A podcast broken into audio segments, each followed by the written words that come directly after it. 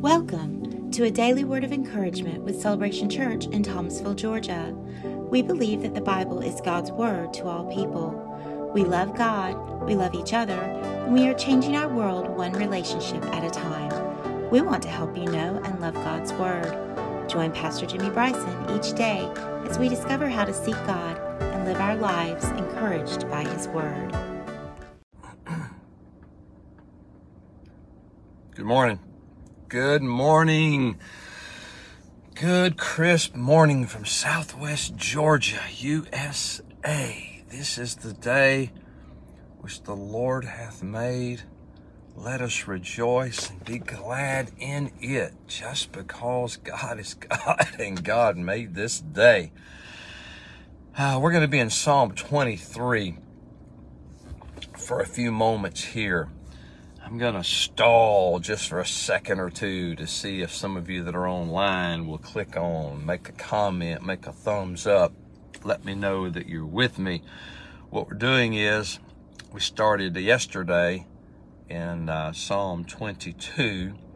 Today will be Psalm 23, and we're going to go numerically, I think, through the 30s or maybe 40s. And um, then we'll I think the 30s. We'll move up some toward the end of Psalms. We're trying to do not every Psalm, but in uh, September and October, we're trying to read through the Psalms.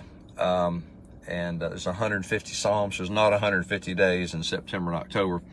So we'll just work through some Psalms through the end of uh, the rest of October, and then November we may go into one of the Gospels. When Psalm 23, yesterday was Psalm 22. Um, the video I shared was from Jonah chapter 3.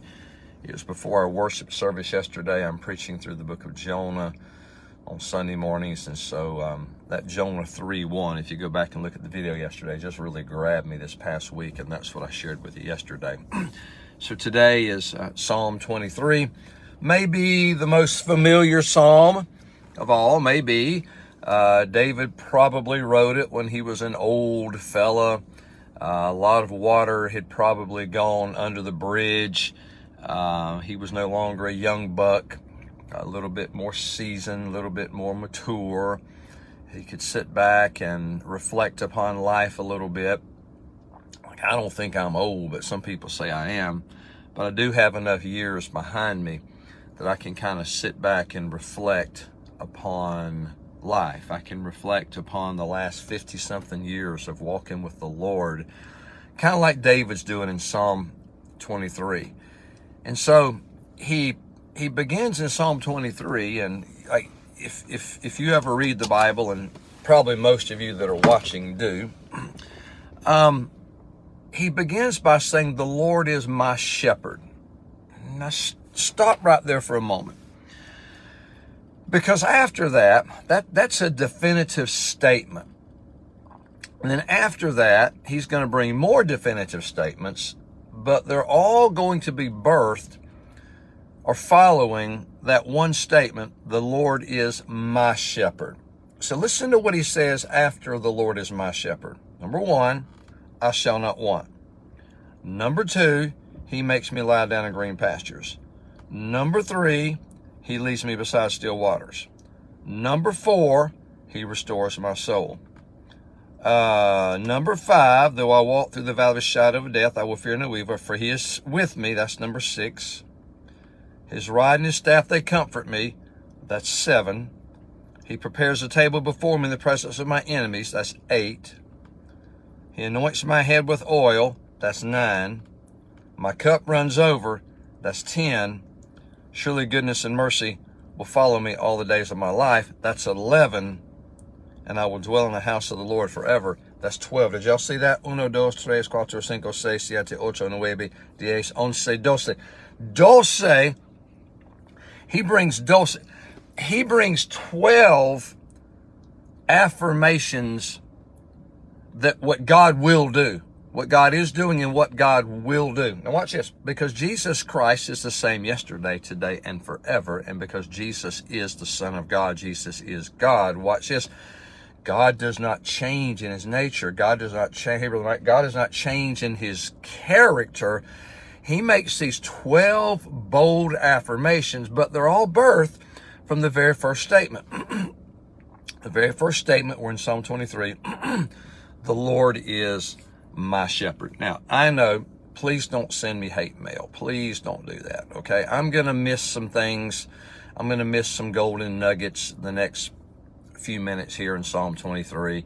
We could literally unpack Psalm 23 for weeks or months. There's so much written, richness here, but we only have a few minutes to touch on a few thoughts here. So when he starts out by saying, "The Lord is my shepherd," that's a that's a phrase of relationship. The Lord is my shepherd. Now, he doesn't say the Lord is the shepherd, but we know that the Lord is the shepherd. Jesus is the good shepherd. So we know that the Lord is the shepherd. We know that God is God. But can you say, my God? You see, in, in chapter 22, David said, My God, my God, my God, my God, why have you forsaken me? David felt forsaken of God. I mentioned this yesterday in church service. David felt forsaken of God. Most of us have probably felt that way at some time in our life. We felt like God has forsaken us. The good news is your feelings will kind of fool you sometimes. yeah, your feelings will fool you sometimes. Sometimes our feelings aren't reality. Because Hebrews 13, 5 says, It is written that he shall never leave thee nor forsake thee. So if you're a follower of Jesus, if he is your shepherd, if you have a relationship with Jesus, then the promise to you is, hey Liz, the promise to you is he will never leave you nor forsake you. Hebrews 13, 5. So think about this a minute now. So when David said in Psalm 22, My God, my God, that was a personal affirmation. Chapter 23, the Lord is my shepherd. He's speaking out of personal relationship with the shepherd. So if you wiggle back to Psalm 22, this is an amazing thing. I know y'all know this, but like it just, it grabbed me yesterday in the middle of a worship service. Psalm 22, Jesus quoted on the cross when he said, My God, my God, why have you forsaken me? Have you ever thought about that? Jesus didn't feel forsaken, Jesus was forsaken, abandoned. On the cross, remember it got dark for four hours, and Jesus cried out, My God, my God, personal relationship, my God, my God, why have you forsaken me?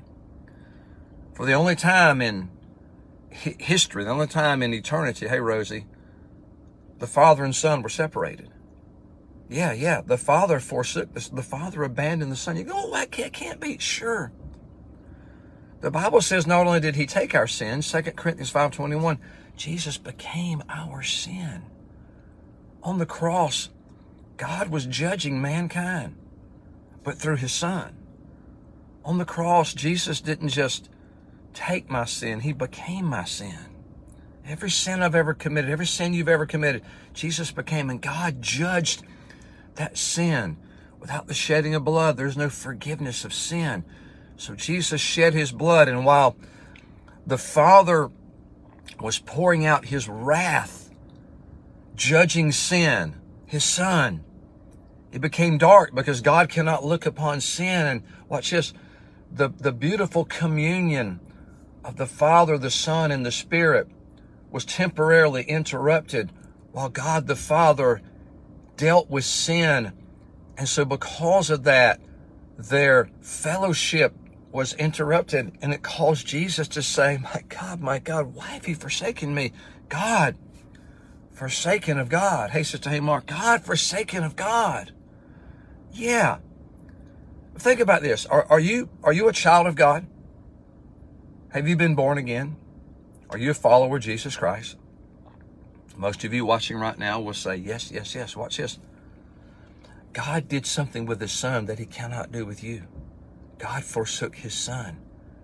And then he goes on to say, it goes on to say in Hebrews 13, 5, God will never forsake you. Watch this.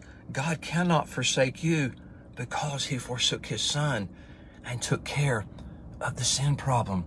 All that's birthed out of a relationship.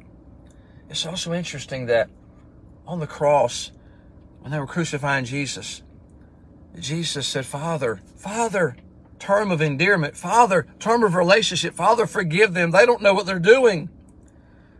And then the last saying from the cross, Father, into your hands I commend my spirit. And he gave up the ghost and died. But right there in the middle, my God, my God, do you see that? Father, a term of relationship, but fellowship and closeness. Father, forgive them. And the conclusion, the same word of endearment, Father, Abba. Father, Abba. Into thy hands I commend my spirit. And he gave up the ghost and he died. But in the middle, it was my God, my God. Not a term of endearment, not a term of closeness, not a term of relationship. Excuse me, fellowship. The fellowship had been interrupted, so he did not say, Abba. He called him my God, my God. Do you see that? In that same vein, when David starts writing Psalm 23, he says, The Lord is my shepherd. My shepherd. Chapter 22, my God chapter 18, my shield. Chapter 18, my buckler. Chapter 27, my light. Chapter 27, my salvation. The Lord is my light and my salvation. Whom shall I fear? The Lord is the strength of my life. Of whom shall I be afraid? Relationship, relationship, relationship. So here's just an observation for me, an older guy now, looking back, kind of like David wrote Psalm 23, no doubt reflecting on his own life.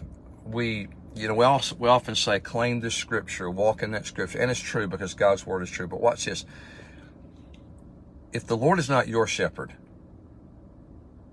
you cannot claim this.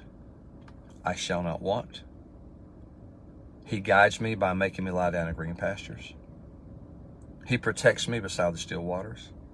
He restores my soul and all those others only those who have relationship with God through Jesus Christ, if we can say the Lord is my shepherd, we can say, I will not want everything I need. Somehow God provides it. And that's my testimony and Vicky's testimony. We don't know how God's done it.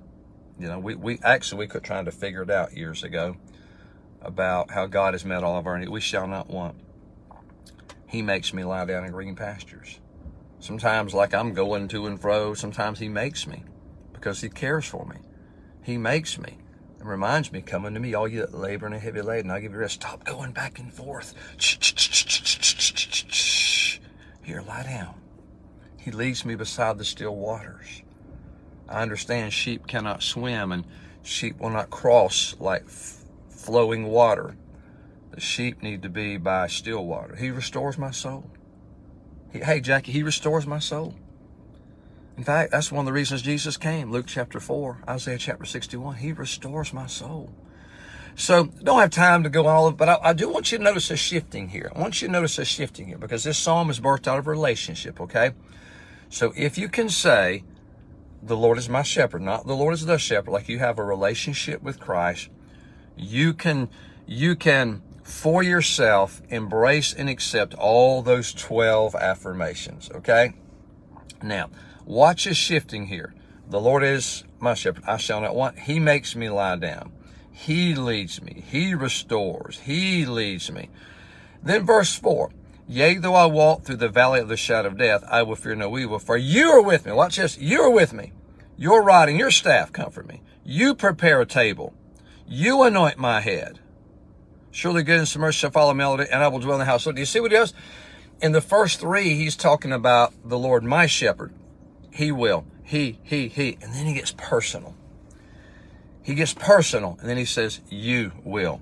And that's my encouragement to you today. If the Lord is your shepherd, don't just refer to him as this ethereal being. The Lord is my shepherd. Yes, he is.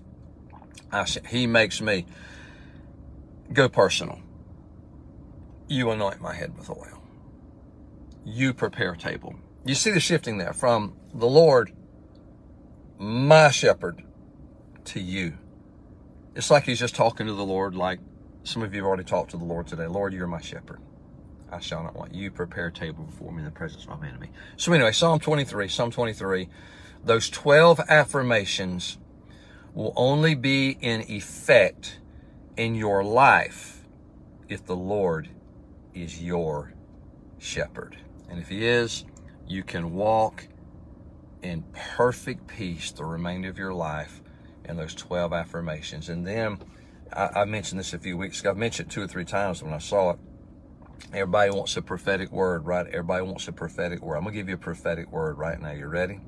If the Lord is your shepherd, okay, look at me. If the Lord is your shepherd, surely goodness and mercy shall follow you all the days of your life. And then when that's done, you will dwell in the house of the Lord forever. No matter how bad it looks, no matter how bad you think it is, the Word of God says, surely goodness and mercy are going to follow you all the days of your life. Amen and hallelujah. Hey, give a thumbs up, an emoji, a comment, whatever. If these if these videos are a blessing to you, put them on your Facebook page. Get them out. If you know somebody that needs this word today, get it out to them. That's the way God can use you to change your world.